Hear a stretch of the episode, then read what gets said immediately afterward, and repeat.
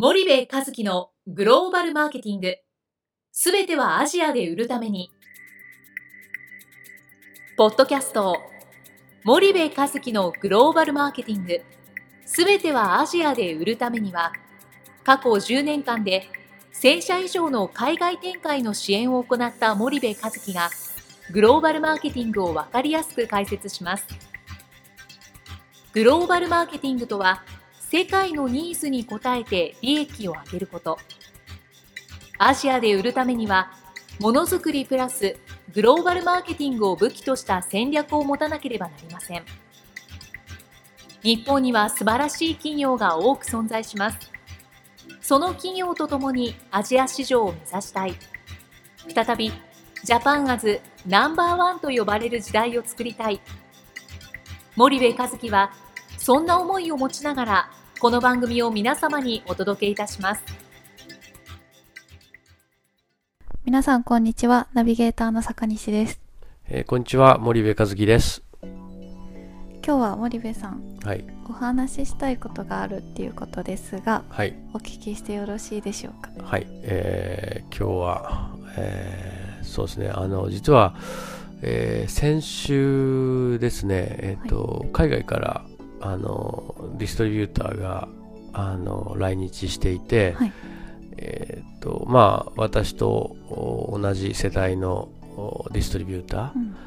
うん、であの1台であの数十億のディストリビューターを作り上げた人もいれば、はい、あ2代目ぐらいで、えー、数百億のディストリビューターのご子息もまあいると。うん、でまあ、アジア中からそのディストリビューターがあの来日をちょっといろんな仕事で来日をしてもらって、はい、えー、一緒に、えー、何日間か日本で、えー、過ごすことが、まあ、あの仕事柄あるんですけどね、はい、その時にあのお酒を飲みながらこうざっくばらにディストリビューターの人たちとこう話をしていて、うん、えーと、僕はとても悔しいというか、はい、あの悲しいというか、うん、あのそういう思いをしましたというエピソードなんですけどね、はい、あの何かっていうと、まあ、お酒の入った場なんですけどね、はい、その彼らがね、えー、まああの和樹と、まあ、あの下の名前があの和樹なんで和樹というふうに呼ばれてますけど、はい、和樹とそのジャパニーズカンパニーズ are sleeping って言うんだよね、うん、日本の会社はその寝てると。いつまで寝てるんだ、はい、あいつらはと。はい、であの、まあ、どういうことかというと、うん、結局その一時代ねアジア中国やアジアのね、えー、ディストリビューターから見たら日本の商品を取り扱えるなんて、うん、まあものすごいその誇りあることだったわけですよ。うん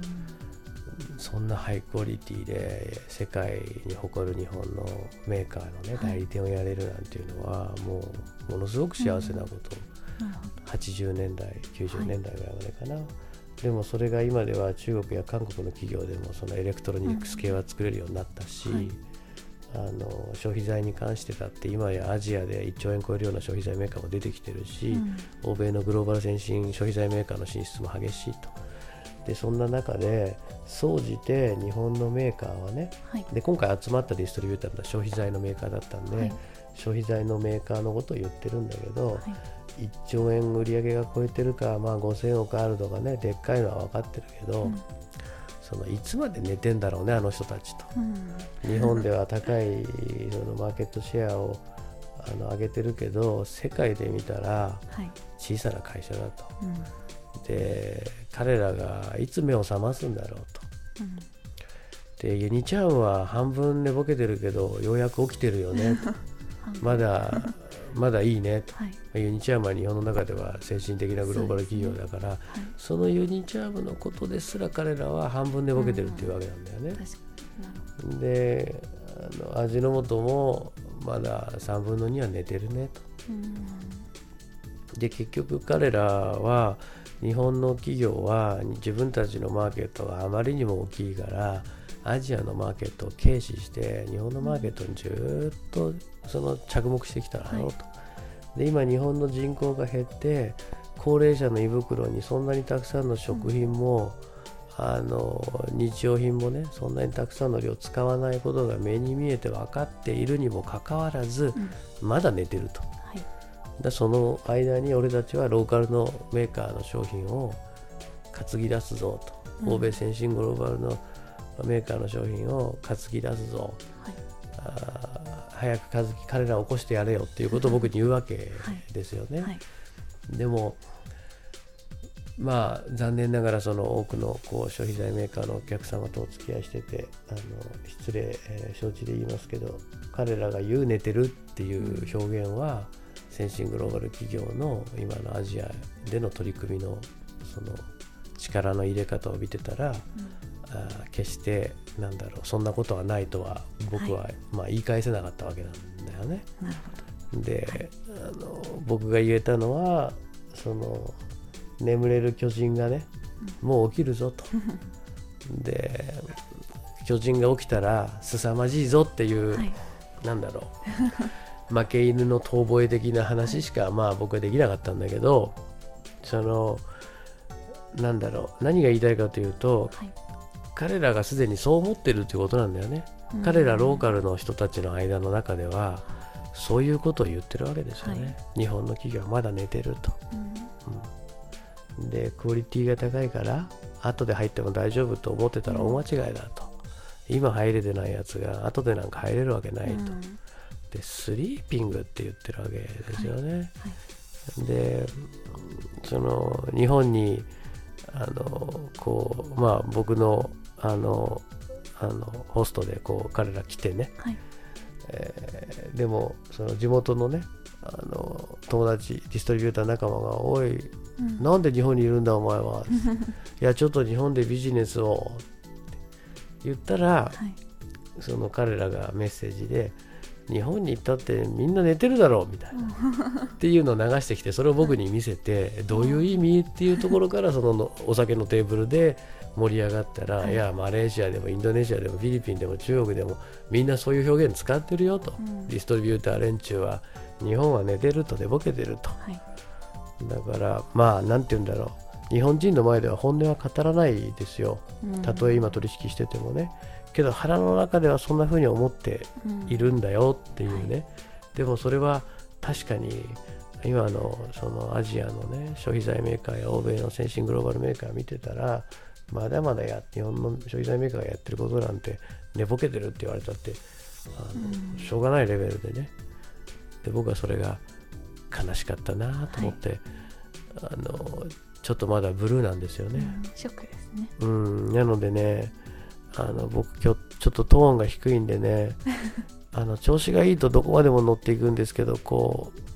う打ちのめされるとね、シューンとなっちゃうのが 僕の特徴でね、あのこれは褒められて育てられ育てられたからだと思うんですけどね、でもね、あのリスナーの皆さん、あの消費財のメーカーさん多いと思うんですけど、眠れる巨人は起きたら強いっていうのをねやっぱり日本企業はもっともっと証明していかないといけないし物を作らせたらどこの国の商品にも負けないわけなので、これからはそのものづくりだけじゃなくていかにチャンネルを作って、えー欧米の先進グローバル消費財メーカーであったりあのローカルのねえー消費財メーカーをね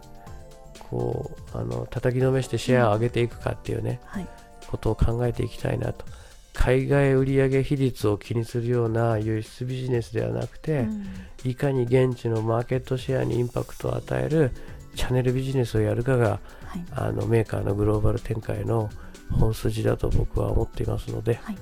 あのぜひ頑張ってもらえたらなというふうに思っています。えーなんか今日は暗い話ですいません。以上です。はいではそろそろお時間になりましたのでこの辺で終わりたいと思いますありがとうございました。ありがとうございました。本日のポッドキャストはいかがでしたか？番組では森部和樹への質問をお待ちしております。ご質問は podcast アットマーク spyder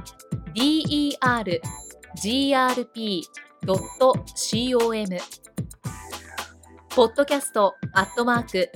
スパイダー GRP.com までお申し込みください。たくさんのご質問をお待ちしております。それではまた次回お目にかかりましょう。